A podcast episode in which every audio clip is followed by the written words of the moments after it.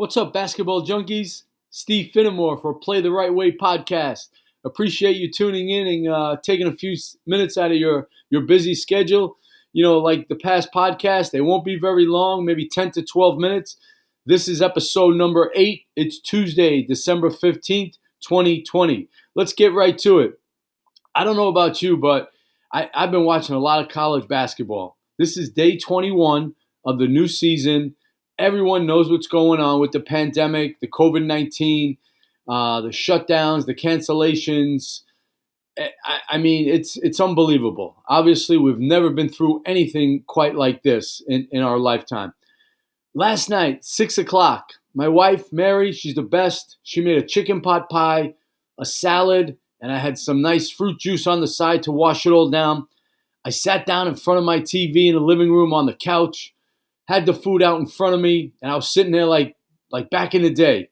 You remember those days when you'd sit in front of the TV and watch the game while you chomped on your breakfast, uh, lunch, or dinner? Well, last night I watched Rutgers and Maryland. Big Ten opener for both teams. The Scarlet Knights came out on top, 74 to 60. Steve Pikiell's got the Scarlet Knights playing really, really well. The one sign of a well-coached team is when guys play really hard. Okay, that's that's one sign of many. Another sign is when guys share the ball and when they play defense. You can just see the joy in, in the players, you know, in their faces, in their in their body language. Guys, that's the sign of a well-coached team. Uh, I love Ron Harper Jr. of Rutgers. He had 27 last night. Jacob Young is another big-time player for them. He's the son of former Houston Cougar Michael Young, and I love Geo Baker and I love Paul Mulcahy. Rutgers is a team you should watch next time you have a chance because they play the right way. Last night I watched Marquette and Creighton. That game came on a little later. I, I, I got to address something right off right off the bat. The pumped in crowd noise. Whose idea was that to put that on while games are being played in these empty arenas? It is the worst decision ever. How does someone come to the to the meeting, you know, with, with, with the coworkers, with maybe the head coach, the athletic director, uh, I don't know, wh- whoever's like, like I don't get it, man. Please, can we please get rid of it? Last night at Creighton, there was no pumped in crowd noise. It was a good game. You can hear the players communicating. You can hear the coaches shouting instructions. You can hear the officials, you know, having their conversations with the players. It was really, really refreshing. Uh, you, you even heard the sneakers squeaking. I, I, I thought it was awesome. Another thing that I saw last night a Marquette player went up for a jump shot. Creighton player defended. The Marquette player came down and he fell on the ground. He wasn't pushed, he wasn't shoved. It was a clear act of deceiving the official. The ref blew his whistle, but he didn't call a foul. He called a flop on the on the offensive player, which I love. I can't stand when shooters when they come down uh, after the release and they fall on the floor and they try to fake like they were fouled.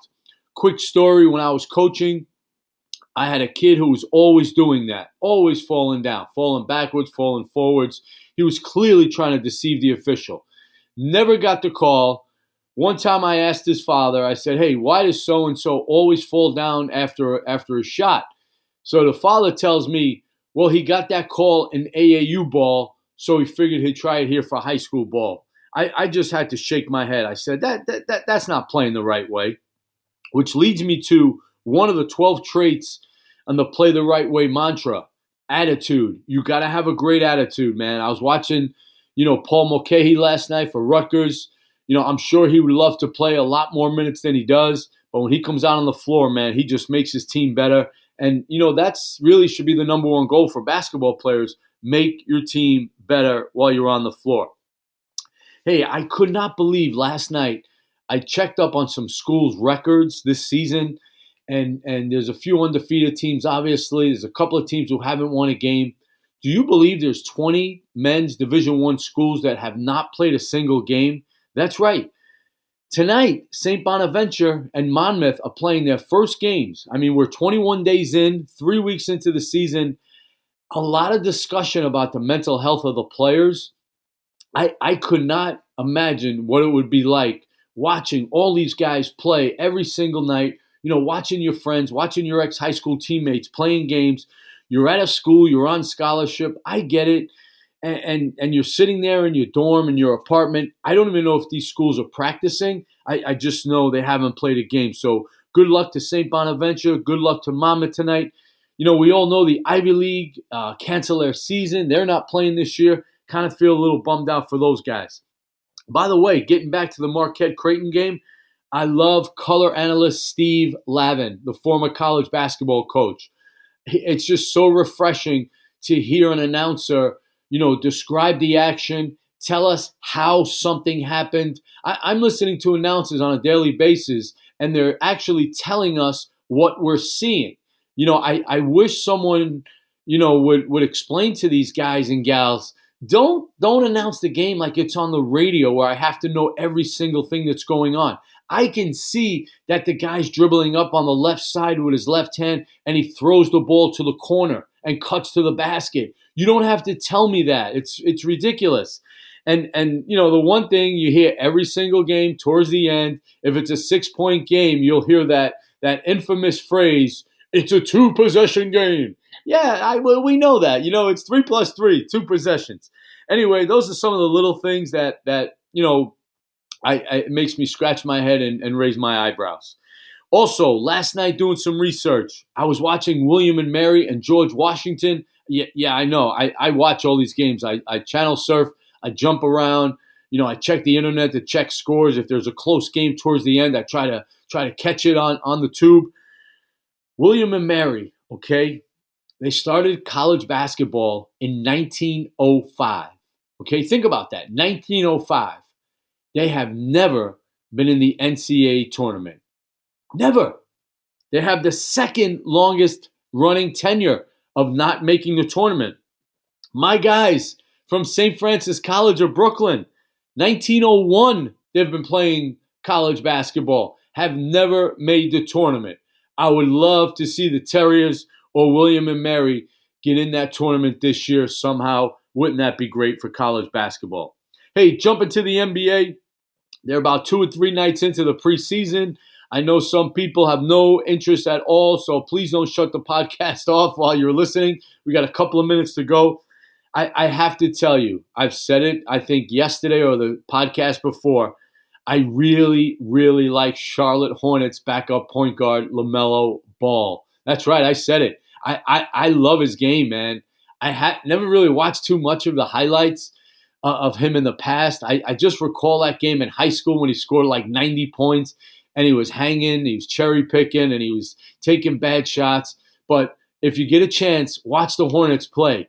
He, the one thing I love about LaMelo Ball, he shares the ball. It's incredible. He's always looking to pass. He's got some flair to his game. Uh, I think I tweeted it out, or I might have mentioned it he reminds me a little bit of Pistol Pete Maravich with some of his fancy passes. Uh, the Stan Van Gundy era has begun in New Orleans. They played last night against the Miami Heat, and I'm pretty sure they beat them. I didn't watch the end of it. Uh, Zion Williamson, Brandon Ingram, uh, another ball, Lonzo Ball. He's starting at the point for New Orleans. They're going to be pretty tough. They picked up Steven Adams in the offseason, so I'm hoping SVG you know, he, he got fired in Detroit in his recent coaching uh, journey. So let's hope he gets it done. The NBA is one week away from regular season. So I, am definitely uh, anticipating a, a pretty good season. But, you know, with this pandemic, you never know when they're going to shut things down. Hey, I got to send out a happy birthday shout out to Charlie Scott. He's 72 years old, the former North Carolina Tar Heel and uh, ex NBA player. I think he's a four or five time NBA All Star. He's in the Basketball Hall of Fame. He was a solid point guard. He was about 6'4, 6'5, played decent defense, can score, and uh, he had a really, really nice career. Real quick, college basketball today. It's a light schedule. Uh, the games I'm looking forward to tonight, 6.30, Clemson and Virginia Tech. At 7 o'clock, Big Ten, Minnesota and Illinois. Illinois is coming off a loss. 8 o'clock, Loyola and Wisconsin. That's going to be an interesting game. Uh, you know, Loyola's from Chicago. It's just a really short trip to Wisconsin, and and I'm definitely looking forward to that one. Georgia Tech plays Florida State tonight, 8:30. Josh Pastner's coming off a win Florida State is 3 0. Leonard Hamilton, as we've mentioned here, always, always plays tough. Eight games were canceled tonight. Tonight in the NBA preseason, we have three games. Once again, I want to thank you for chiming in. Uh, have a great day today. Make sure you know you're doing the right thing. Stay healthy. Try to get some exercise in. Listen to some music, and uh, just keep that positive attitude. And remember, always play the right way. Take care.